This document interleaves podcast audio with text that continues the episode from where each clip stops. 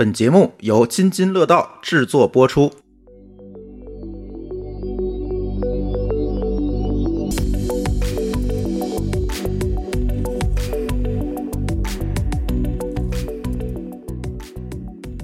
嗨，大家好，这里是二 T 一开发者社区和津津乐道播客网络联合出品的编码人生的节目啊。我们今天新的一期节目又来到了大家的耳朵边了。呃，那我们今天呢，呃，请来了三位嘉宾，先请三位嘉宾来分别的来介绍一下自己吧。呃，大家好，非常高兴今天能够来参加我们的编码人生的一个活动。我叫刘硕，我是来自中国信通院云大所的呃内容科技部。我们的内容科技部其实跟今天的话题很相关啊，因为数字人、数字时代的这样的一个人物形象，就是我们数字内容科技所要解决的问题。那我们部门呢，研究的主要是偏技术、产业、政策、标准这些内容。我们一九年的时候就关注到数字人这个方向，然后也牵头发布了一本数字人的这个白皮书。我们围绕着数字人的方向，也形成了十余项的这个技术标准，其中有两项在国际的 ITU 电信联盟。已经正式的发布，好，大概先介绍这么多。那请到我们第二位嘉宾赵天奇。大家好，我是距离维度创始人赵天奇。呃，那我们距离维度呢，主要是打造了一个我们称之为叫下一代虚拟制作，也是一种纯虚拟制作的元宇宙数字人直播平台。叫赛博演员啊，英文叫 Cybactor。那它的核心技术呢，就是我们历时六年打造的，通过一个普通的摄像头就能够通过视觉去捕捉人的表情、动作、手势，达到了影视级水平。那这样就解决了所谓的传统的虚拟制作中，因为数字人成本太高、制作难，导致了没办法进行纯虚拟制作，只能进行虚实结合的这样受限于实拍的这样的制作方式。那种制作方式呢，因为需要后期，所以无法。直播，或者是只能是背景虚拟，像我们看春晚，背景是虚拟的，然后前景有一些漂浮的，但是中间那些东西全是实拍的。那这样就没办法实现所谓的像头号玩家那种彻底的虚拟的元宇宙节目的制作啊。所以我们应用场景呢，可以是在电视节目、展会互动直播，把它们全面升级到元宇宙，就是在这个直播的过程当中，把你的形象换成一个虚拟人，而且是实时的。对，好，下一位嘉宾，我们来介绍一下，是来自我们声网的嘉宾。大家好，我是来自声网战略投资部的刘成熙 Austin。呃，对于我们声网来说呢，数字人以及它相关的音视频的互动的话，一直都是既是我们的业务范围，也是我们的关注的领域。然后，作为战略投资部的一员呢，我们也长期关注着这个领域的发展，还有这个领域的一些公司的一些新的动向、一些新的产品，还有一些服务的这样一些可能性。对，这也是今天我们能来到这里，能够跟各位业内的人士进行交流的这样一个契机。哎，作为投资人哈，你一定是比我们更加关注行业，可能每时每刻的都要看行业的里面一些有趣的事情的发生。最近有什么有趣的事儿可以跟大家来分享？实话实说，最近有趣事儿挺多的，但是在咱们这个领域的话，可能 现在对它的关注度没有像去年或者前年那么高了。因为大家都知道，现在就更热门的事情正在发生，然后相应的，比如 AI，是的，没错。然后这些有限的精力或者有限的这关注度，更多的会转移到这些事情上去。但是我们其实也能够看到，说这也不是说是一个就是只有一个行业能够获得这样一个关注，然后其他行业都会被它就抽干的这样一个情况。其实并不是这样。呃，一些新的行业、新的赛道的上面的技术的努力，他们的新一步的发展，其实对于这些呃相对而言比他们稍微早一些的这些赛道的话，也会有一些促进和它的一些提升。哎，这个话题还蛮有意思的。我总觉得虚拟人技术其实是一个综合学科，它并不是说啊，我这个领域就研究我这个领域的事情。比如说现在最火的大语言模型，那可能就是大语言模型这一块的呃模型的开发、应用、训练等等这一套的产业。但是虚拟人似乎是刚才听两位嘉宾介绍也是，它似乎是一个综合的，它甚至要定义一些行业标准、接口这些东西来定义它。那在这里是不是它是一个？投资链条，而不是在投资某一个具体的技术呢？对，在我们对这个领域的相关的公司的这个研究和发掘中，我们也会发现说，呃，如果你只是为了投资的话，你很容易就会把你的着眼点去投在这个。行业中的某些具体的公司和产品上是，但实际上，如果你往后去看的话，就为什么我们在投资的过程中，我们要去比较说，哎，在这么多的相同或者说类似的产品和公司中呢，肯定会有一些更好的，还有一些相对而言可能会比较弱势一些的这样一些公司。那么，为什么这些公司会比其他公司会更好？他们的技术优势、他们的产品能力体现在哪里？其实这你就是要往这个产业链和这个技术实践的背后去看。他们在背后的话，有更多的硬的技术、软的思考，还有这样一些更深刻的这样一些洞察。察支撑着他们，使得他们可以把自己的产品做得比其他人会更好一些。所以，如果你只是去看公司和产品的话，他们看起来都可能会比较接近，或者说他们那个对外提供的他们的商业模式，或者说他们所进行的这样一个技术宣传的话，都可能看起来大同小异。但更多的公司价值是在于这个产品背后的他们所提供的这样一个技术的能力，还有他们对这个行业的思考来决定的。哎，提到产品呢，我的问题可能要回到刘所这边来了。呃，大家都在聊虚拟人，尤其在这些年吧，其实这个 AI 产生之前，就是那段的热潮，大家都在谈元宇宙、虚拟人等等这些概念。那刘硕，你觉得从一个产业的研究者、产业的观察者的角度来看，那我们到底如何去定义虚拟人这个？产业领域，或者它到底是什么呢？因为有很多人可能都在尝试着去定义，是吧？我做一个这个皮套，可能它叫虚拟人啊；可能我做一个虚拟的形象，在台上跳舞，它也叫虚拟人。但到底从我们的产业行业的定义上来讲，虚拟人到底是什么？它能够解决什么样的一些问题呢？我们对于虚拟人的一个定义呢，是在这个数字世界里面，它具有像我们人或者说是卡通的一些形象，呃，类似的这种。具有外貌啊，具有行为啊，具有这种甚至思想的这种虚拟的一个人物，那这个人物呢，其实它的发展的历程也是有挺长的时间的。那我们现在认为说，什么样的东西才能称之为数字人？我们定义了有这个标准，叫数字人基础的一些能力要求。那这里面就包含了他，呃，在基础的一些。功能方面，比如说交互啊，在它的形象啊，在它的表达呀这方面有一些要求。另外就是在它的一些工程化扩展上，那这个数字人我们有了之后，还是希望它能发挥一些作用，它能够跟一些用户的一些场景做一些结合，那它就要有一些扩展的一些能力，它要有能够去嵌入到别人的一些系统里面。同时呢，就是我们认为这个数字人现在，呃，大家叫这个虚拟的一个人，可能还是希望他。或多或少像我们人一样，那既然它像人一样，它就需要有一些安全的一些可信的一些能力。那不能说它是一个胡说八道的，它是一个呃去做一些违法犯罪的一些事情啊。所以我们可能从这几个方面，基础的一些功能，然后包括一些基础的一些工程化扩展的一些能力，包括一些安全可信的能力，去界定这样的一些这个数字人的一些产品，能称之为数字人。嗯，现在制定的这些标准，它都包含了哪些？功能的领域或者模块呢？呃，这些模块就是刚刚提到的，就是它首先它要有一个形象。嗯啊，这个形象里面，它是让我们首先感觉到它是一个相对自然的一个形象啊。同时呢，它具有一些语音的一些能力，嗯啊，它能够去说一些东西，输出对，有输入输出。然后它还要呃，还要涉及到有一些基本的一些交互的能力，嗯，它不是一个纯粹的就是一个图片一样的，它还得能表达，能去说一些东西，能够去听你的一些东西。你的形象和情感还要连在一起，还有有一些这个基本的这种互动的这种方式。是，这个也就是一个定义的一个非常非常基础的。那可能我们对于他特别理想的这种情况，就是他呃像一个真的人一样在跟你交流。嗯，我们在说的时候，他会有一些情绪，高兴啊、激昂啊或者悲伤啊，啊，甚至就是他还会有一些思想，他能能够去启发你，能够去说一些我们所探讨的一些更深奥的一些问题啊。嗯，对，大概是这样的一些方面。那我有一点特别好奇，那虚拟人领域会不会也会定义一下？比如像我们现在自动驾驶领域，它可能会根据你能力实现的不同的定义 L 一、L 二、L 三、L 四不同的这个能力的等级。那虚拟人领域有没有这样的一个定级呢？其实我们在性能这方面是做了这样的一个尝试。OK 啊，就是类似于说，我们看到一个数字人，呃，我们做这样虚拟人的一个交互的时候，它到底表达的。这个流畅的程度是多少啊？它这个呃反应的速度怎么样？对它那个知识的这个宽广性怎么样啊？这个其实是有一个类似于这种智能化的一个分级。那我们当时在性能这一块其实定了大概有五级的这样的一个程度啊，不同的等级的时候对应的这个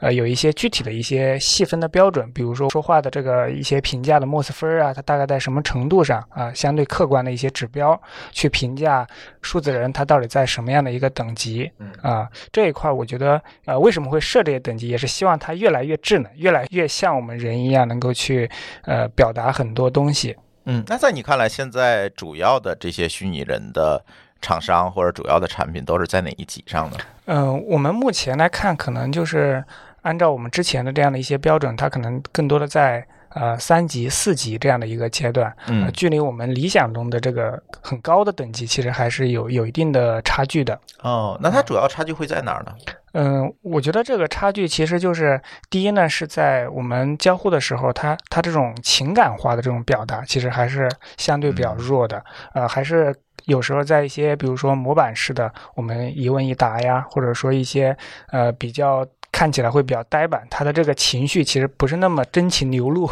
一种感觉，呃，还有一些就是说，呃，可能就是我刚刚提到的，就是有一些，呃，真的像是你跟一个有智慧的一个人在对答，你去问他很多问题，他也给你提出很多的答案，嗯然后他也会启发你去思考更多的问题。那在这一块儿，呃，目前应该还是还是一个相对欠缺的一个程度。那可能就是刚刚大家也提到了，像大模型啊这些东西，以后结合了之后，呃，这一块其实是有有一定的这个想象的空间的。就是情绪和情感这件事情，现在看来就变成了一个技术的天花板。它似乎技术永远不太可能真的完完全全理解人类的这种情绪和情感。今年我们看 AI 这种大语言模型，在这一点上好像也是一个短板哈。哎，那我们就回到技术本身吧。那这个问题可能就要请教一下天琪了。在这个整个的技术发展路径当中，刚才刘硕也说了，他分了很多的这个能力等级哈。那是什么样一些具体的技术来决定这个能力等级？那你们现在做这些事情的时候，在哪些技术上你觉得是难点啊，需要突破的？还有哪些技术可能是一些关键控制节点？在说具体技术问题之前，我想回到刚才这个问题，就是数字人或者是虚拟人的定义。那这个定义呢，因为实际上啊，现在有很多的混淆。刚才刘主任说这个定义很准确的，我不知道大家注意到他说了两点。第一点就是他要有一个数字形象，第二点是他有一个能力。嗯那这两点呢，尤其是第二点，实际上它是有两条大的分支的。一条分支是 AI 驱动的数字人，另外一个是真人驱动的数字人。，OK，那这两个大的分支，实际上哈，它虽然最后呈现出来的看起来都是我们在虚拟世界里边看到了一个数字形象的人，但是他们俩在应用场景上，在赛道上，完全啊、应该说天差地别的，是完全不同的产业。所以我觉得这一点呢，首先还是要分清楚，就我们说的到底是什么。其实数字人这个定义，其实如果刚才提到的两点，那我们抛掉形象这一点的话，我想问一个问题，这个观众也可以思考一下，他还是数字人不？我认为还是数字人啊，就是因为数字人他存在数字世界中的人嘛，没有形象就没形象呗。假设人家能说话，说话特别强啊，就像之前我们看的那科幻电影那个他 her 啊，那个它不就是只有一个声音吗？只有声音啊，对啊，嗯甚至你只用文字说都行啊，对吧？那才是它的核心能力。所以这个问题其实为什么要问这个呢？就这个问题是帮助我们思考这两条路线的核心点的啊，因为。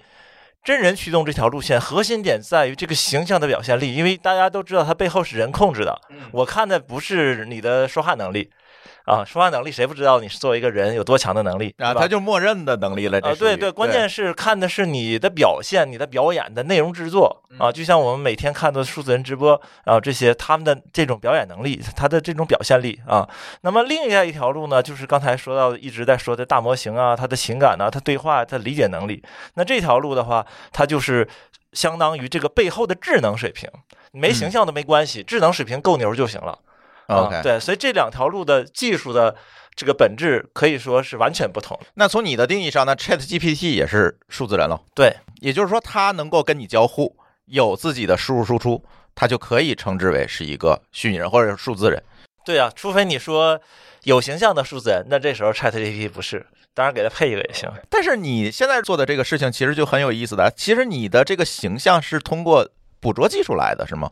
对，是映射出来的，而不是说我是算出来的。或者制造出来，而是说捕捉真人的动作，把它映射出来一个虚拟人，是这样吗？对，具体说到真人驱动数字人这个赛道，或者说这条技术路径来说，嗯它包含的技术环节呢，有您刚才说到的这个，比如说模型从哪里来，哎也就是建模，嗯然后模型怎么动起来啊，怎么互动的，就是驱动、啊。当然，最后可能还需要我们渲染到更好看，还需要有一定的这种在节目中的交交互能力啊。所以这四个环节呢，是呃我们学术圈儿说数字人这个不算那个背后的 AI 水平的那个数字人哈的四个技术点啊。那这四个技术点呢，目前呃我们应该说这个产业比较重点去看的是建模和驱动啊，因为一般就是说这数字人。多大成本建的，怎么建的，然后是它怎么才能驱动起来，驱动的好不好看，能不能达到影视级啊？这是这条技术路线的关键。它这个是不是跟落地的场景也有关系？比如你做一些虚拟表演，它可能动作捕捉就够了。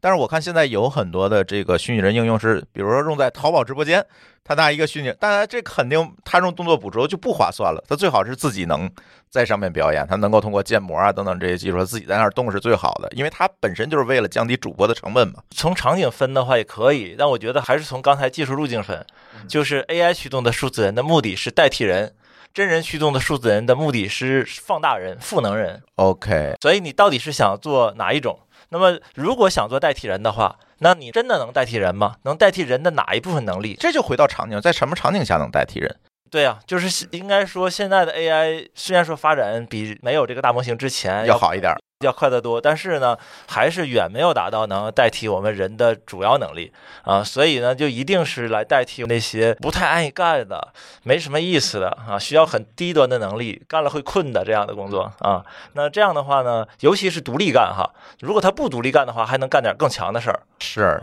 干个助手的事儿。但是你要独立让他在一个直播间里的话，那他其实并不能够代替我们所谓的刚才您说的这个场景叫电商直播，应该是不能代替的。嗯，因为现在很多的电商直播，我那天也跟他们了解了一下哈。投资圈的朋友们可以给我补充哈。很多的这个电商直播间，其实大家在里面直播的目的，第一个当然是为了带货，但是他们还有一个目的是为了提高它的搜索权重。这个时候里面播什么是不重要，重要的是播。所以这个时候就会有很多厂商呢 搞出一个姑且能看的数字人放在里面去播。所以这块儿我想接着说一下哈，那为什么能提高搜索权重呢？那是因为平台鼓励你直播，平台策略问题。平台鼓励大家直播来对抗那些就是说直播平台来对电商平台的这样的一个进攻。对的，对的。如果是这样的话，那平台鼓励的直播就一定是高水平直播，能够带来流量的直播。啊，那目前据我所知，现在的结果是什么呢？各大平台封杀 AI 驱动的数字人，那当然了，原因是是一个垃圾流量，对啊，就是没有流量啊，一般同时在线人数不超过十个，所以呢，如果平台大量充斥这种啊，你打开平台全是这种 AI 的，那大家放弃的是平台，但这里是不是也是一个博弈的问题？我认为不是博弈，因为呢，还是要回归价值，嗯，就是说你为用户创造了哪些价值。大家想看你直播，是想看你一个不想看的一个人工智障的直播吗？嗯，啊，是想看李佳琦那种声情并茂的表演，买它买它，姐妹们买它，对吧？那样的表演才是我们看直播的时候的目的。是，还是又回到这个情绪和情感的问题上？只有真人能带动这个情绪和情感，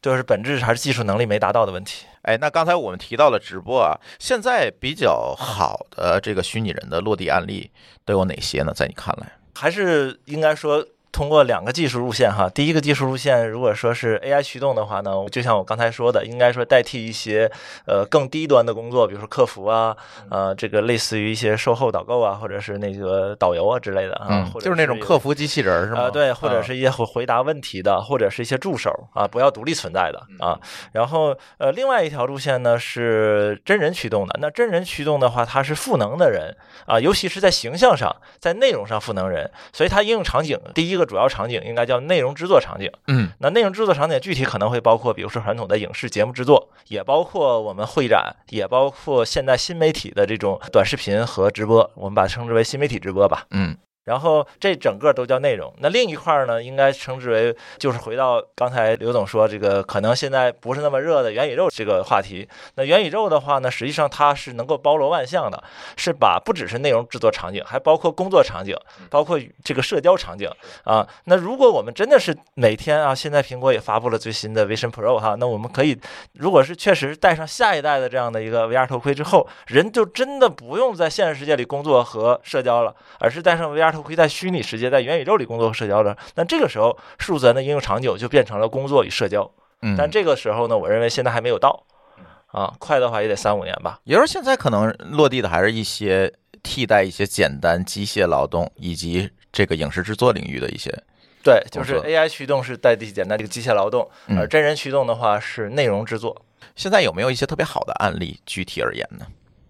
比如像你们做的这些案例都怎么样？给我们介绍介绍，不怕你做广告是吧？我们呃，我们呢，这个应该也是，既是这个所谓的这种产业推动，也确实在技术上是希望能够给大家带来不一样的东西，能够让这个世界变得不一样。所以呢，您刚才说到这个内容制作呢，其实我为什么把它称之为叫纯虚拟制作，并且我也强调呢，纯虚拟制作相对带有实拍来说很多优点。那确实，因为实拍的时候，咱就说最简单的运镜吧，咱可能是要看你的这个，应该说你的这个摄影机啊，它的重量、它的大小啊，它的背后的那些设备到底能做出哪些机械上的运动。但是虚拟的就可以无限的运动，打灯、灯光也是一样。至于拍摄出的人特效也是一样。用传统后期的话，可能要长达一年的时间才能拍摄出来。但是如果用了这种纯虚拟的方式，也就是以数字人为中心那种纯虚拟方式的话，那么一场直播可能就像电影直播了。你经常有人问我什么是这种新的数字人的内容，我说那你就想想你看到那些最梦幻的电影，现在能直播了。因为你不会受到硬件和场地的局限，比如说我可以无限制的往里面堆机位啊，堆灯，这个以前在实际的大景当中是做不到，或者很贵的，做不起的。嗯，对对，不用受到任何实拍和受到物理的约束，因为你是数字的嘛，嗯，虚拟的嘛。哎，这你给我很大启发。以前我们都认为虚拟人技术就是那个人是拍的那个对象，其实还包括了场景、机位这些技术在里面。对，人应该是最后一块短板补齐了，所以这事儿可以全全虚拟。哦，所以我们把这种新的内容呢，要是再起一个名字，嗯，就称之为叫元宇宙数字人节目啊。其实现在已经有一些正在尝试的综艺节目在做这些，他们往往是在其中一个环节或者一部分采用了一点纯虚拟制作，啊，还没有完全发挥出这条路线的这个潜能。跟成本有关系吗？呃，应该还是跟传统产业接受度的过程。嗯啊，你毕竟不可能说我一下子就彻底翻天覆地了，还是要这个渐进式的创新。我觉得可能还有一点，就是在广电这个传统的这个广电传媒体系中啊，大家对于数字人的看法，或者说对他可能还停留在一个动漫时代，甚至再往前一点的这种不不一定很严肃认知，还是行业认知比较保守，所以他们可能会接受在一个大的舞台上突然出现一个蹦蹦跳跳的什么小精灵啊，或者一只小龙啊，大家觉得哎这个挺可爱的。但如果你突然跟他说，哎，现在台上的这些主持人全都是虚拟的，呃，特别是对一些可能就是认知可能还在可能十年、二十年前的广电体系的那些观众来说，是一个非常巨大的冲击。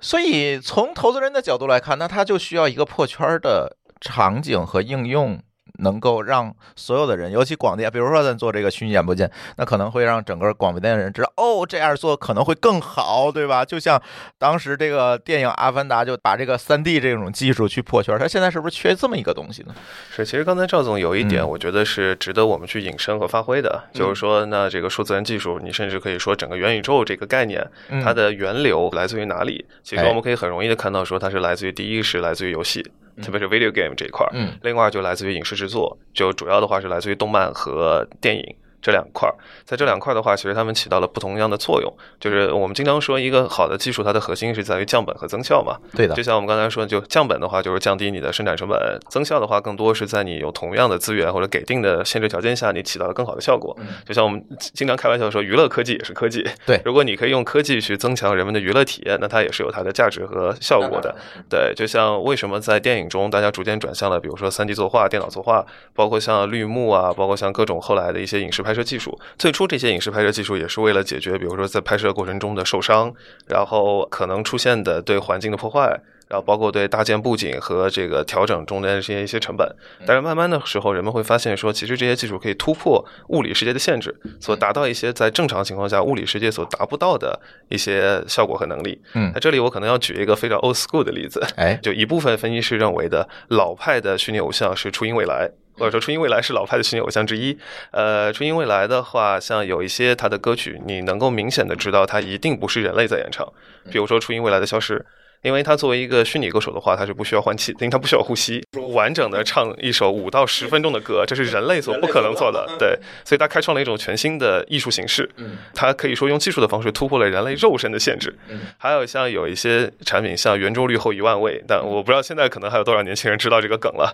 说因为来用。平静而单调的机械音，完整的把圆周率唱到了一万位之后，嗯，这个对于人类来说是可以实现的。但是我相信没有哪个人类歌手会去愿意做这样的事情。对他他太无聊了这件事情，对，所以像这样的技术的话，也可以在人类能做到的事情之外，给我们更多的启发，告诉我们说有些事情是人类不愿意做、人类不能做、人类做不到的，但实际上我们也可以去做，这样就可以带来一些新的艺术形式和一些新的表现方式。突破了娱乐表现方式上的一个边界。是，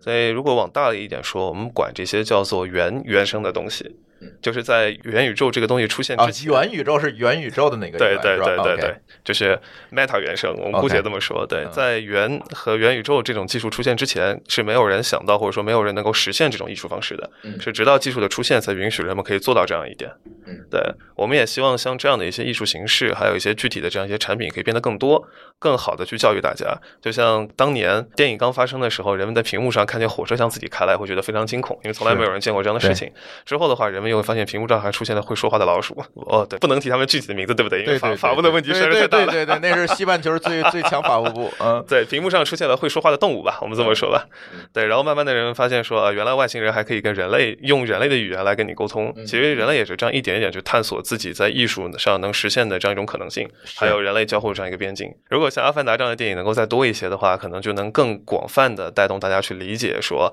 啊，我们能够通过这个技术实现什么样的效果。嗯，你们两个人真的给我了好多启发。之前我对虚拟人的这个理解可能真的是有局限性，现在看来，第一个就是它的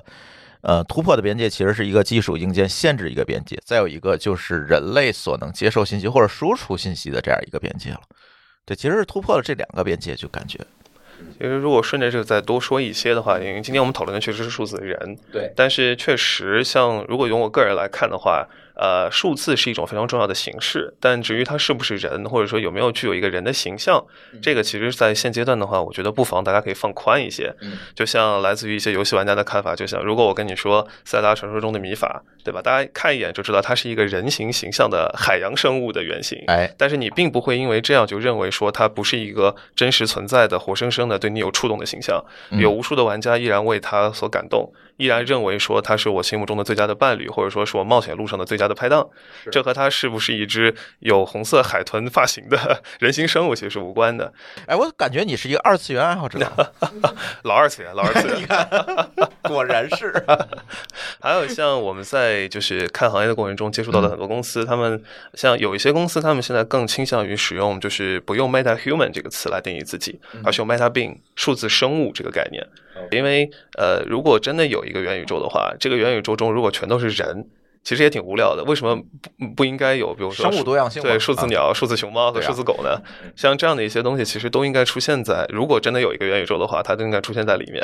呃，我印象很深的，我不点名了，印象很深的，在过去的几年中交流过的一家做数字生物的公司，他们上来的话打了一张很大的 PPT，说根据我们的调研显示，最主要的数字人是数字男性和数字女性。啊我当时坐在底下在想，说你这个是为了水时长吗？就故意还说了一下这个，但是他很快就切了下一张 PPT 说，但是根据我们发现，除此之外的话，还有福瑞。Furry 就是动物形象，或者说毛绒动物形象，以人的元素而呈现出来的形象。嗯，然后当时就觉得说，哇，这个老哥是非常懂行的，他清他非常清楚的能够意识到现在市场上的流行的东西，或者说在主流的审美观念之外，还存在着其他的这样一些可能性。哎，你看那电影《疯狂动物城》就大卖啊，是没错，就是因为这个原因，大家都都觉得里面的动物反而能够跟我产生共情，因为它排扣除了就是人类之间不能共情的那一部分的东西，对吧？比如人的种啊、肤色啊等等。哎，这个东西好像是可以跟所有人去共情的。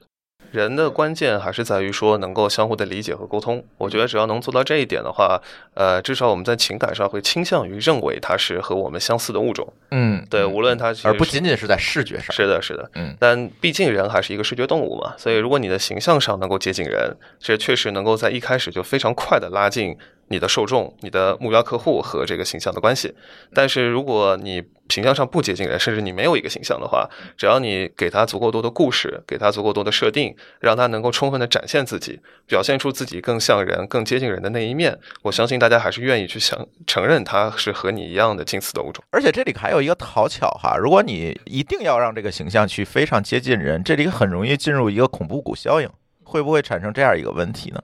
对，刚才我一直说嘛，就是我们每天就在直播的就有星星，我经常说我们的数字人好像不是个人，嗯，所以呢，这个其实刚才我们举的一些例子啊，比如说像疯狂动物城什么的，它就不是个人，但你反而不恐怖，对你可能你做出一个人，反而还有点恐怖就吓人了，就对啊，所以这个其实呢，就是它是背后我们在做这个产业落地过程中，发现有一些这个确实是应该说有一半儿叫你要尊重现实，另一半呢你要超越现实，但这哪一半？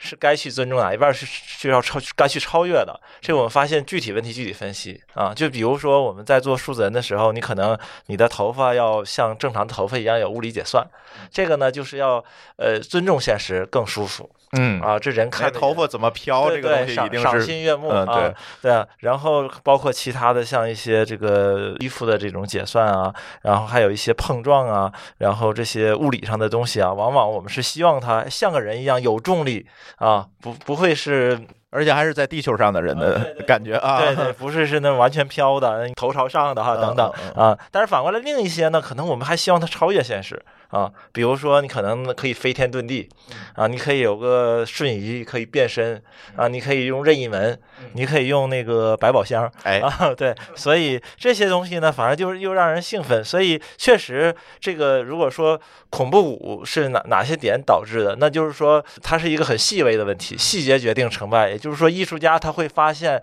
我我做一个星星，我可以让它拟人化。你看之前有一个电影，那个是《新狮子王》，大家觉得面瘫，为什么？因为那个狮子完全没有做拟人化，是那个太像狮子了，对，它是纯狮子，它的肌肉结构一点没有改变，纯狮子的肌肉结构，而那种肌肉结构是不能完成我们日常的这些表情表情的那些口型的，嗯所以你就会觉得面瘫。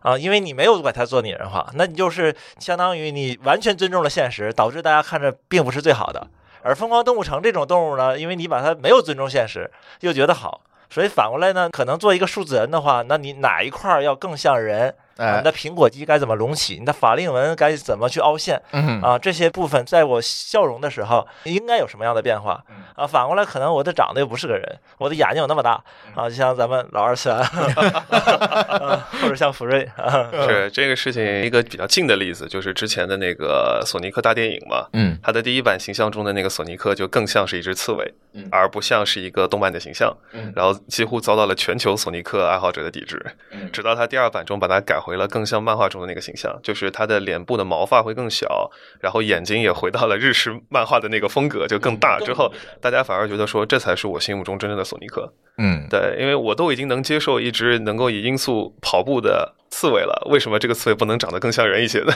是哈，那咱还拉回到现实吧，这个问题还是留给刘主任。呃，现在他们已经天马行空了，搞出来各种各样的东西，但是这里就有几个问题，可能就是在我们的产业和行业的研究者这个头脑当中，我相信一定就会冒出来了。这个法律和监管的问题，我们怎么办呀？就是他们的这些训人天天去胡说八道去侵犯别人的版权，这这些东西怎么办？会不会现在？因为我知道在 AI 领域现在也面临着这样的困境哈。我去训练这个大模型用的这些素材，到底它要不要享受版权等等这些问题？那在这个虚拟人和数字人领域，是不是也会存在这些所谓的法律版权？然后甚至说在监管上会不会也会有一些？呃，我相信是有这样的问题的。嗯这个虚拟人或者数字人，它是一个基于这种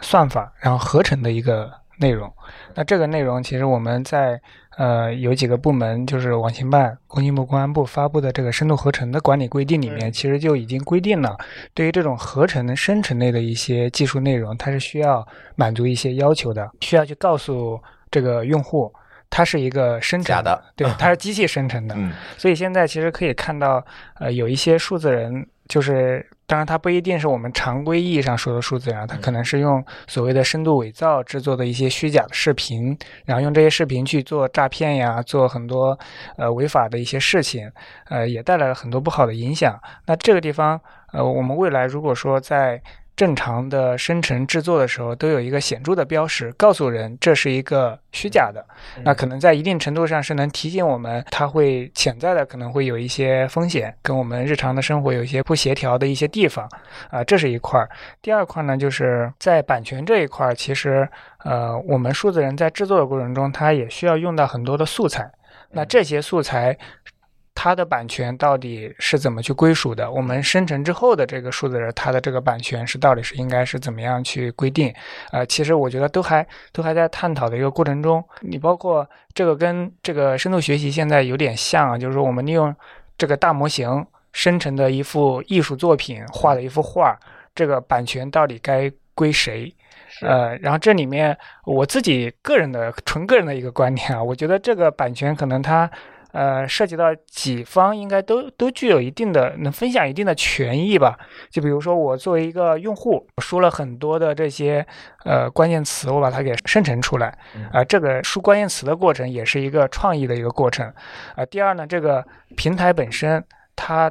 投入了很多的研发的力量去做这样的一个大模型，那是不是它也也应该对于这个也要分一杯？对，要分一分一部分。那么在这个模型在训练的过程中，它可能也借鉴了以前很多的图像啊，很多的这些绘画的作品啊。那这一部分训练数据原属的这些作者之间，他们这个权益跟平台之间怎么去做？呃，做做这样的一个分配啊，其实也是一个问题。我觉得都还在探讨中，因为可能我们看到现在就是有一些判例，它其实是矛盾的。有的地方它承认这个机器生成的东西它具有版权，有的有的时候它又不承认这个属于有有版权的一个受版权保护的一个情况。嗯，所以这一块，我们我之前跟很多的这个专家讨论的时候，大家也都是在呃不断的这个探讨的过程中，这个边界到底该怎么去划定啊，都需要这个。呃，去做一些约束和界定，呃，那么还有一块呢，就是呃，我觉得就是我们呃人其实是有身份证的，那数字人他是不是也需要有一些类似于身份标识的一些系统？呃，他是不是也要有一个数字的这个证儿？啊，特别比如说一些名人，呃，可能现在做了很多非常逼真的写实的这种形象，他去代言这些广告，呃，这些名人可能。呃，他也会去担心我的这个数字形象，这个数字的分身，在这个被用户方或者被这些用他这个形象的这些公司，会不会呃瞎说乱说？对啊，你训练完一个模型，虽然这个广告拍了，你下次用我我不知道的情况下，你又拍点别的，我怎么知道呢？呃，甚至就是呃，就像您说这种情况，还有一种情况就是他会不会其实就是去干点。呃，其他的违法的一些事情呢？对，呃，也我也会很担心我的形象会不会就被滥用了，呃，超出了我最开始跟你签的这个合同的一个范畴，呃，所以这一块呃也是需要有一些技术的一些手段，溯源呀，或者说监测呀，呃，去能保证说我能够去及时的去发现我的这个形象是不是呃滥用了，或者说我最后在打官司的时候，我要看一下这个东西是不是我授权的，是是不是还有人盗用呢？怎么着的这些情况，啊。这一块，我觉得从技术、从政策，呃，从这个企业这一端，其实都还需要一起在探讨怎么去做，是能够更好的去保护大家的权益啊。有没有一些具体的技术能解决这个问题？其实这个问题我现在还挺关心的，就是比如说。呃，刚才您提到的这个可能跟数字人没有什么关系了。比如刚才您提到这个呃纹身图这个功能，它其实是拿了很多艺术家的这个作品或者别人的摄影作品哈，它放在那，但是它在它的那个技术架构上，它就是一个对抗对抗网络的一个架构嘛。它是一层一层的下来之后，其实你已经找不到这个图真正应该是谁的作品衍生出来的。那这个时候其实就。带来了一个你很难界定的这样一个状态。当然了，有时候我们说技术的发展一定是在法律前面，法律永远落后于技术。但是在这个领域，到底应该怎么解决问题呢？包括我们现在说这数字人、虚拟人的技术，它随着这个训练和生成的成本越来越低，每个人弄家里都可以搞出一个 AI 孙燕姿出来的时候，那这些事情到底应该怎么做呢？这块儿我想，哎，这个技术前沿领域 可以讲讲。因为我自己做技术，我是觉得呢，不可能彻底用技术来解决这个问题。对我之前呢，我跟这个应该说是律师来交流这个事儿哈，他们也说呢，就是我是问他这个问题，他觉得实际上这个在传统也是一直有的，因为现在技术力呢，确实让人去做一些，比如说刚才说到的一些仿造创作呀，或者说是虚假创作这样的东西，变得更容易了，但。但并不是说这是 AI 独有的。人也照样可以人也可以，还可以洗稿吗？啊，对啊，对啊对啊，人也可以干 啊。所以呢，这个东西呢，最后它的标准，它不是一个完全靠规，就是完全靠规则的，它是背后有一条儿，我我那天我就学到了，叫公序良俗 啊，就是一切的标准看是像律师说的，啊，对 对，嗯嗯，就是你不可能说完全按照有有那么一条法律条款就能够说明说这张图就是属于你，或这张图就叫伪造，这啊很难啊。啊，对我可能举一个传统的例子来说，说就好像过去咱们注册商标啊，假设有人注册了老干妈，那你说再有人把它改一个字，加一个字，减一个字，然后那或者是改一个笔划啊，那这样的东西到底该不该能被注册下来？确实它没有边界。嗯啊，所以连这样的东西都没有边界，更何况我们创作一个作品，创作一个数字人啊，以及拿它再去创作一些内容，它到底是版权归谁呀、然后这个或者说这个是不是符合合合理合法的啊？所以呢，确实我觉得更多的一个是从商业角度来看，另外一个就是公序良俗来看。啊，就像我刚才提到的，说现在平台对一些 AI 驱动的数字人是有一些封杀，那你说它是违法的吗？肯定是不是违法的啊？但它为什么要封杀？因为是影响它的商业平台性的商业性嗯影。响它的规则。呃，对对，其实这个如果 recall 一下来看的话，你想在本世纪的头几年那个时候，就是当 PSP 图刚刚走入大众化的这个阶段的时候，其实当时大家也对这个事情有比较大的争议。呃，一方面是它在民用这个阶段，它可能会创造出一些对于这个当事人不利的图片。OK，另外一方面，就甚至他先他当时创造出来的一些假新闻图片，已经能晃过严肃的通讯社和媒体了。然后甚至后来还出现了所谓的谎骗攻击，嗯就是故意制造虚假的新闻图片，然后通过通讯社的方式发布出去，来干扰二级市场这样的一个案例。嗯嗯，对，当时大家其实也也觉得这个事情问题很大，以至于说，特别像中文互联网上的那个老段子嘛，原来都是有图有真相，现在有图也不一定有真相了。后来大家发现，对于这个问题的解决也是多管齐下，共同实现的。嗯你当然需要有技术方面的这样一个保护，你当然也需要有立法跟进，还有执法方面的这样一个力度上面的一个一个推行，但更多可能还是靠全社会的这样一个共识，还有这个我们叫信息素质能力的这样不断的提升。嗯，对，等大家都认为这有这种可能这样做出来，大家也就不会全信了，是的吧？是的是的嗯哎，这个地方其其实呃稍微引申一点，就是说我们可能呃还有一个问题，就是我们到底怎么去界定真实？就是什么是真实的？我们现在拍的一张照片，它就一定是真实的吗？就是这个真实的度到底在哪？其实这个可能每个人都很很不一样。会不会未来就是这个设备每个设备呃不管他怎么样，他拍张照片，这个跟他的设备是强强绑定的，这个认为它是真啊，其他的都是认为是假。来自于物理世界的映射才是真。但也不一定啊，比如一些光影效果，它就会让你再带来错觉，那你这个到底是不是真，这也很难。对，所以对这个真假的这个界定其实是也是很很模糊的。这个是是是，呃然后还有一点就是在这个技术层面上，其实呃也也非常关键，因为呃像刚刚那个奥斯汀提到的，就是说有一些这个作假的一些照片啊，啊、包括我们一些非常受关注的这种案件的话，其实里面涉及到很多的呃。照片，你最后这些照片作为证据，在法庭上，呃，能不能被认可，其实也是个问题。所以这个本身从呃法庭科学的角度来说，它是它是有一套很完整的流程去对对去鉴定这个照片儿是不是真实的，是不是伪造了，是不是被篡改了。那可能现在就是像呃数字人的这些技术、虚拟人的这些合成的技术，可能对这一个鉴定本身也会有一些冲击。那鉴定的技术也需要有更新，能够去适应这种新的一个变化。魔高一尺，道高一丈，是吧？是，都是在对抗中前进吧。嗯。哎，刚才提到成本，就是这个这个问题，想问一下天启啊。现在这个呃虚拟人或者数字人技术，它的实现成本是怎么样一个趋势？是快在快速的下降，还是说还是会有一定的门槛呢？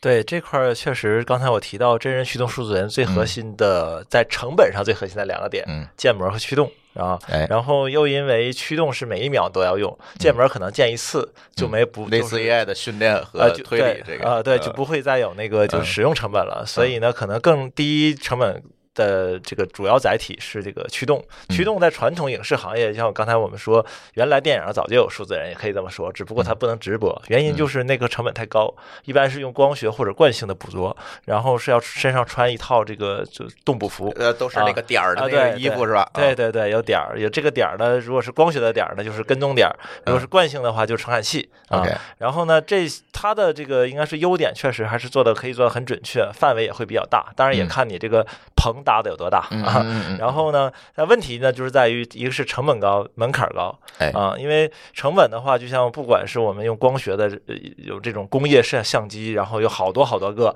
啊，让你。到哪一个部位，然后你去哪儿，我都能有一大堆相机都逮着。你啊对，然后这个就很贵。然后另外呢，就是使用起来的话，需要专业的技术人员是啊，所以呢，还得就是请专业的演员对之类的，对，一一般的主播啊是是做不了的啊，嗯就是你必须得是 IT 的人员啊，然后才能够去你还得有点场地呢。啊，对对啊、所以呢，那这一点来说呢，就是就有新的技术，那也是随着人工智能的发展，就有视觉驱动技术。无穿戴动物，啊对对这种无穿戴的话呢，可以是多目的，可以是深度的，也可以是单目的普通摄像头啊。那我们主要做的是这种单目普通摄像头的，现在应该说已经呃做到了表情上，我们达到了影电影级的水平。然后动作上呢，我们在这个摄像头能看到的范围内，因为就一个摄像头哈，能看到范围内呢是可以做到这种广播级的啊，所以这个也是一个应该说对这个产业这个成本一个大幅度的降低啊，可以说因为是纯软件啊，你就是摄像头也就是家用就行，嗯啊，所以呢，哎，也就是我电脑上接一摄像头就行呃，了。对您这啊个就行啊。哦哦，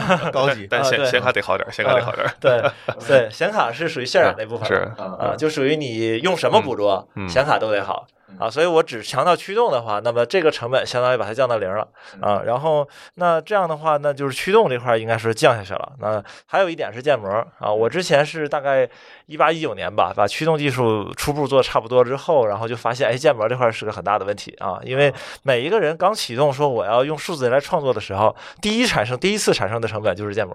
啊。传统的方式的话，手工建模一般要几十万啊，然后往往它这里边呢需要用传统的这种雕刻软件儿啊，用这种专业的可能学了好多年的这样的一个建模师，哎因为跟一帮新手建模师还建不了数字人的模型，只能建点物、建点衣服啊，建人的话他还把握不好。高级的建模师之后呢，就可以去进行雕刻这种数字人啊，有两种类型，一种是可能这个要还原于现实中，另外一个创造一个你要去设计出来新的人物啊，对嗯，那这种确实成本是很高的。那么现在呢，我们今天也讨论到的大模型这个话题，实际上大模型目前最成熟的应用呢，一个是生成文字，第二是生成图片啊。那么实际上我们需要生成模型。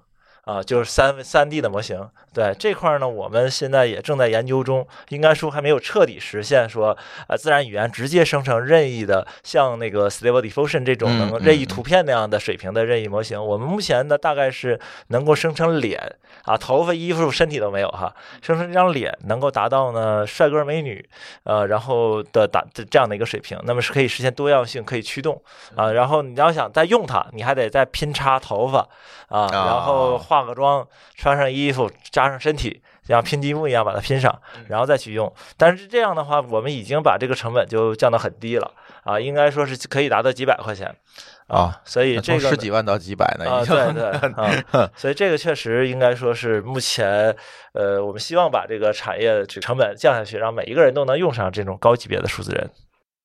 呃将来呢，有没有可能呃几百块钱把全身就都做了？对这块儿确实也是我们目前正在努力的方向啊。这里边具体技术的环节的话，因为涉及到可驱动这一点，我刚才提到了，嗯，就我生成一个模型，它不能光是动对，不能光是 3D 打印或者看，它得能驱动。能驱动就意味着它不但是要有这个三维的结构，它这个结构还需要有语义拓扑啊，它的每一个点它必须包含语义，并且还要带绑定。然后你才能去控制它，所以就意味着我们把脸为什么只瞄准一个脸？因为瞄准一个单一对象的话，你实现语义的控制还是相对容易一些。如果你把头发、衣服，尤其是衣服更复杂，衣服咱们的人是具有生物这个同一性的，我们大家不管哪一个物种、哪个民族，实际上都是差不多的。但是衣服的话是千差万别的啊，不，你可能看着不像衣服的东西，它也可能是个衣服，哎，对吧？啊那这个东西非洲人穿个草裙出来，的不也衣服吗？同时它还得能驱动它它，啊，能绑定它，这就非常它。有真实的物理效果。对对，这个点我估计还是要有更大的这个这个产业发展，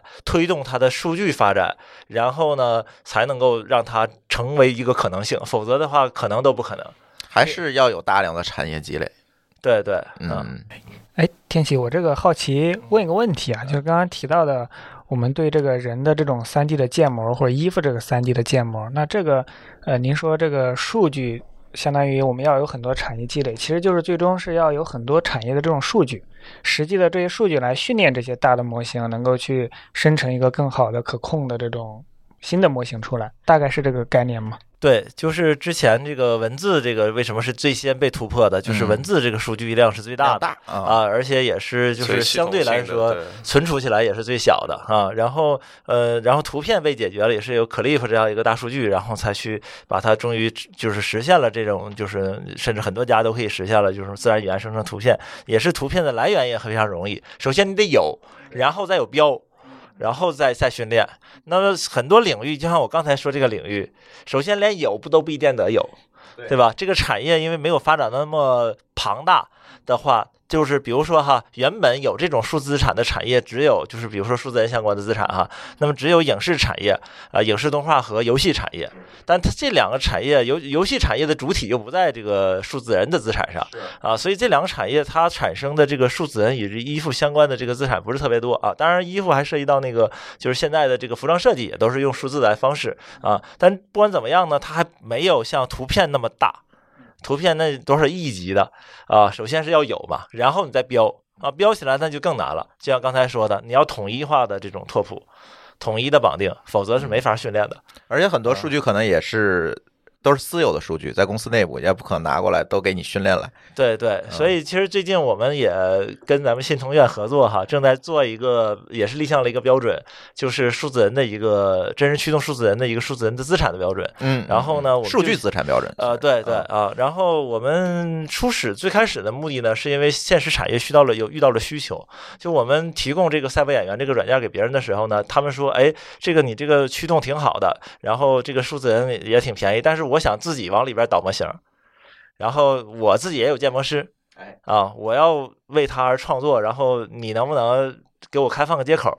然后最开始呢，我原来是没想过，我说你别整那么麻烦，你交给我吧。但后来我发现，确实很多客户都跟我提出这个需求，啊，这就需要一个统一的标准和规范才行。对对啊啊，包括数据都不一样，是吧？对，我们也跟像 CT 模型网这个，他们那个网站是有注册了两百万个建模师啊，他们也都是应该说是在这个产业内能够创造的人。然后呢，但是现在呢，他们做出来的东西都是千差万别的，没有标准啊，然后也就不能直接驱动。建模师不担心你把他饭碗抢了吗？建模师以后就变成这个调模型的，是吧？标注是这个说的有点远哈，反正首先要让大家做的东西能够达到这个统一标准，它才能被驱动，要不然它就是一个不能动的资产啊。所以确实我们现在也呃确实跟新通院立项了这样一个标准，然后呢也是希望能够满足目目前遇到的产业需求。然后这样的话呢，话题再说到刚才说的第二点，有了这些之后，产业在蓬勃的发展之后。更大量的人开始说，哎，我原来呢可能不存在有这么一种职业，叫是就是在家里给各个玩虚拟直播呀、这个数字人啊做这种元宇模型标注的。不是模型标注，还叫就应该就叫建模，没有那么多人去建模。一般来说的建模师都是给那个少量的影视和游戏产业工作的人。就是你刚才说几十几万成本的那个，呃，对对啊，但是如果这个这个产业已经蓬勃发展到好多，比如说有这个数百万的这个这个主播每天直播啊，然后呢有大量的人去用数字人去代替了原本的这种真实创创作，那这个时候这个产业它就会有更多的人去每天，甚至他的职业就是给别人建他的数字人，或者用于娱乐，或者用于创作，或者用于社交啊，然后这之后呢就会积累出达到训练那个规级别的规模的数据了。那个时候我们才能再说说能不能 AI 直接生成这个数字人，嗯，包括衣服。这就是跟大语言模型一样嘛，是因为互联网近几年的发展，有大量的文本的数据被互联网收录下来，所以它可以把这些数据爬回来。其实这也是一样的，就是整个一个大生态的一个扩大，其实会通过量变产生一个质变。对对，这也是需要整个开发者生态能够一起来努力才能解决的，它不是一家公司啊能够解。我们回到开发者这个话题啊，你觉得现在，因为你是技术出身嘛，你觉得现在开发者如果想进入这个领域的话，他需要哪些技能树呢？呃，这个就是首先还得看，就是在这个领域里是做什么？从对嗯。做什么哈。也就是说，如果你是呃在这里边，我们从这个可能更从最技术角度来说啊，比如说做这个训练啊嗯，那可能还是呃就是深度学习这条技能树啊，你要学习最基本的数学和计算机编程，然后再经过大量的这种训练的啊这样的练习啊，然后呃再往这个这个应用一点的话，可能就是图形学啊，就比如说我们现在如何实现一个这个想要的这样的一个效果，那需要是图形学。当然，现在图形学跟深度学习现在也有结合发展了，出现了 NERF 啊、嗯神经渲染场这样的这样的机制，那就需要这两者结结合结嗯结合啊。目前他们 NERF 应该还代替不了传统图形学啊。然后再往下的话，可能就叫技术美术了啊。也就是说，这个群体呢，它是能够兼顾技术能做到什么。美术要什么啊？然后两边的语言都能听得懂哈、有综合能力啊。那这这这有点像产品经理这个角色。啊，对，有点像，嗯但是可能对这个角色更多还是要自己完成，他不是纯是指挥别人完成的啊，自己通过技术实现美术。那就是人文和科技的这个结合呃，对，如果说谁要是在这两点上都有优势的话，建议往这个方向发展哈。啊，这个确实不好。我都想了想，可能是不好整这事儿。对，因为我看到很多的这种特效，如果是实时的在数字世界中完成的，它就是一定是程序实现的。然后，那你要对美没有感觉，然后对这个程序实现没有感觉，这两者不能兼备的话是很难的。程序员最讨厌的就是写界面。对，可能再往下的话，就是类似于刚才提到的建模师啊，那他们就是纯美术了。那这个往往应该说对美术要有天赋啊，小的时候学画画啊，然后呢，后来再通过这种计算机的方式来去建进行建模，利用好各各种各样的工具啊啊，最后我觉得应该是属于使用这些新型工具的创作者了，类似于像新型的这种虚拟主播的运营或者主播啊，这两点确实也有其专业性啊，因为这个虚拟主播的内容。不一样了，所以运营的策划就不同了。啊原本你策划的时候就想着那种调度，现在你想着咔咔怎么上特效啊，怎么能实时是一个人完成自己摁钮完成，还是做了一些空中的表演体感完成啊？然后主播也是一样，主播有的时候我们看现实中的人哈，如果你呃说话的时候，比如说嘴啊，说话各种什么东西不是特别的那种爱动的话，还凑合，毕竟你是个真人。但你要控制数字人的话，你是嘴就是不爱动的话，那大家就觉得你这个捕捉的效果很差。更夸张一些。对嗯你一定要就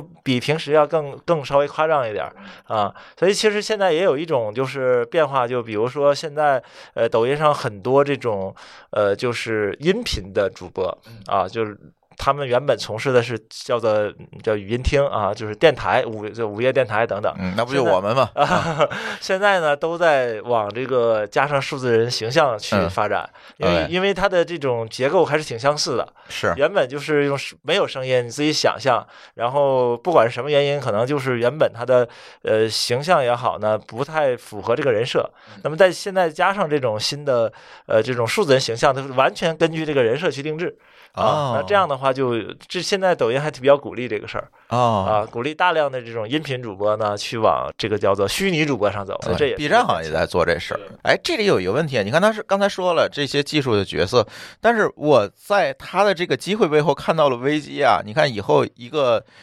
几个人。可能就把原先一部电影的什么导演、制片、编剧啊，甚至场务、剧务、摄像、灯光，全给干了，把这事儿都给干了。他会不会对我们现在的呃娱乐产业、大娱乐产业吧，也包括电影啊等等这些大娱乐产业带来什么样的冲击呢？嗯，我觉得这个冲击，我认为还是，当然这个不是我屁股坐在哪儿的问题啊，就是我还是认为这个技术永远是能够提升产业的啊，就是说它一定是，就是如果说它降低了成本，它一定是把内容升了级，或者是把内容的量啊提升了啊，也就是说原本的这些导演、这些场务、这些演员、这些从业者们，原本可能他的产能是那样的，那现在有了新技术之后，它可能是几倍的产能。或者原本做不出来的东西，现在敢想了，敢做了啊！甚至比如说刚才我一直提到说，电影原来是只能录播看的，啊造梦的艺术你只能在电影院里看啊，对啊，你不能说是直播去看不能时时刻刻正在发生的去看。所以我们看春晚还是比电影要低一级。春晚已经把实时直播做到极致了，最牛的技术用在春晚上，但是呢，就是因为它不是纯虚拟，所以自然而然就会受限。啊，往往就是中间一堆人在表演，呃背景是动的，对背背景 给你整点儿，对对对他也不敢在这个时候拉近景。啊，对对对，拉近景就都穿帮了，嗯。对，我觉得这个产业一定是更放大的。有才能的人啊，新的技术出现之后，一定是放大了它的价值，啊，而不是对它有冲击。嗯，我相信这个，我把它称之为，甚至是叫做呃梦幻中的一种科幻，呃，这个数字内容创作的这个下一代。啊，这个时代应该说是到来之后，就有点像咱们前几年看那个电影《头号玩家》。啊，那个头号玩家可能大家看到的是里边游戏的那个情景，但是我感觉到我看到的呢是一个科幻中的数字内容的一个创作的时代。啊，也就是说，比如说每一个人可能不用线下到一块儿，哎，就能够去拍摄内容，就能够去直播内容，看起来他们的数字都在是在一块儿啊，对啊，我们看啊头号玩家那那几个小伙伴儿啊，搞各种事情都人都不在一块儿嘛，是吧？也但是完可以完全在内容在一块儿啊，然后还可以各种这个所有超越你想象的东西都能够去实时完成。我觉得这个东西是我们每一个人幻想中的，希望它实现了，我也希望它早点实现。好，对我可能从一个现实存在的产业的例子去看吧，因为我觉得技术的进步一定会改变产业的格局，但是产业格局的核心是，并不是说大家就不卷了，而是说大家换了一个方向去卷，或者卷在不一样的地方。就拿最近这几年的话，中国的虚拟偶像行业来看，嗯其实中国虚拟偶像行业的大爆发的核心呢，就是还是就如果你去看行业的发展，你会发现它基本上都还是来自于一些比较呃大家都知道的，在其他行业中也会体现出来的一些情况。首先就是它的整体的成本大幅度的下降了，其次是它在商业化上跑通了。就是你可以用更低的成本成为一名虚拟主播，并且还能赚着钱，那么大家自然就愿意去干。这就带来了一九年到二零年的这个中国的虚拟偶像行业，我们应该定义它，特别是日式的虚拟偶像行业的大爆发。嗯，但是很快大家就会发现说，原来你可能是一个个人。对吧？你有一台设备还 OK 的电脑，然后愿意出些钱就定制一个二 D 的 P，你坐在那里就可以开始你的虚拟主播的生涯。但是慢慢大家就会发现说，其实大家也开始卷起来了。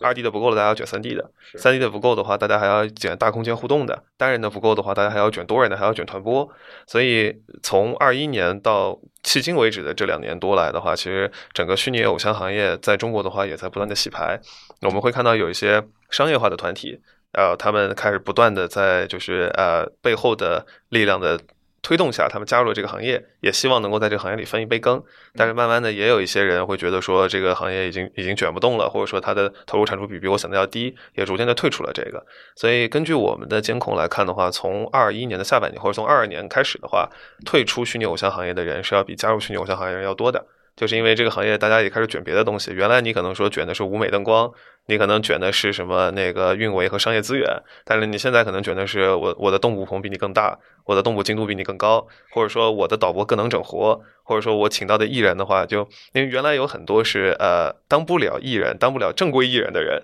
他们选择去以虚拟偶像身份出道。而现在很多人是属于在他本身就已经是真正的偶像、真正的艺人了，他们选择在虚拟偶像这个行业，在元宇宙中开辟自己事业的第二春。嗯，所以你会发现有明显的降维打击。之前的话就 对之前真的就大家可能就你整一个小活，大家觉得哇好厉害，从来没见过人还能这么玩。现在就是你什么，你十连唱、二十连跳，在在虚拟偶像行业已经是一个非常司空见惯的事情了。天哪，你没点才艺的话，都不敢过来开。就是技术解决了一部分问题，大家一定在别的事情上继续卷起来。只要只要你想卷，就一定能卷，只不过技术改变了你卷的方向。你可能原来是卷这个，现在开始卷那个了。没错。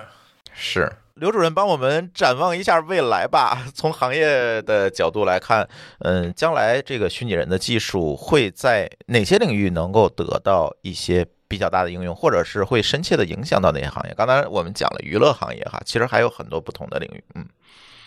对，其实呃，数字人的话，在在这个泛文娱的这个场景，应该是最先落地的。包括我们看到的有一些电视的一些主播呀，像咱们刚刚探讨的一些这种呃客服啊，啊，包括一些这种呃一些这个影视里面的一些东西。那这里面，我其实个人关注的有一点就是说。我们为什么有的时候需要用这个虚拟的主播？可能有的人他他就是社恐，他不愿意那个出镜。他现在他想我们播客主播都是，对他 他需要一个这个数字的形象帮他去那个做做一些事情。呃，我我觉得就是还有就是说，其实可以看到，我们现在可以看到，就是说数字人这样的一项技术，其实在传媒、在影视、在教育、呃游戏很多的场景里面，其实也都用了很多了，但就是用的。我个人觉得用的还不够深，就有点像天琪说，他最开始他那个点还是在技术上，他技术还没有达到这个程度，让我们真的就觉得这个数字人特别的有实际的作用。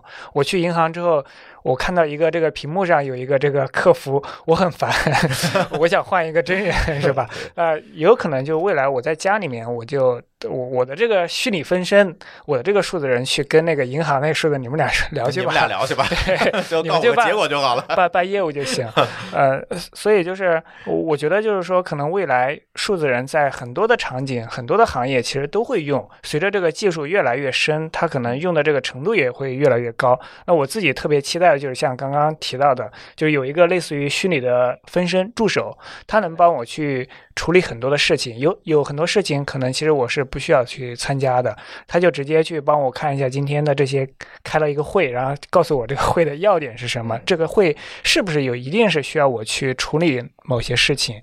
啊，有可能一个人就是在那工作一天的话，很很有可能他很多的事情其实是一个呃无就是无效的，无效或者是边际效益很低的。对对对，很低的。他其实用这种虚拟的分身就能够帮你去处理掉。呃，这是我想特别期待的一点。其实也就是说，在未来这个办公的这种场景下，怎么样去有一个分身啊，去帮你去处理很多的工作，呃。其实就回到这个 Austin 最开始说的那一点，我觉得其实挺挺有意思的，就是，呃，这些数字人也好，或者说这些工具也好，这些新的技术也好，它其实是帮助我们去提升效率的，它能够去帮助我们去放大自己的这样的一个生产力。把我们从一些很繁琐的一些事情解放出来，我们可以去做更多的事儿。呃，同时呢，就是它其实也确实就带来了一个新的卷的方向，我可能要去干点什么别的不一样的东西。但如果说干的这个别的不一样的东西，它是能够去激发一个创造力的话，我觉得可能人的这个精神上会能得到更多的一些满足啊。是的，是的，我同意您的观点。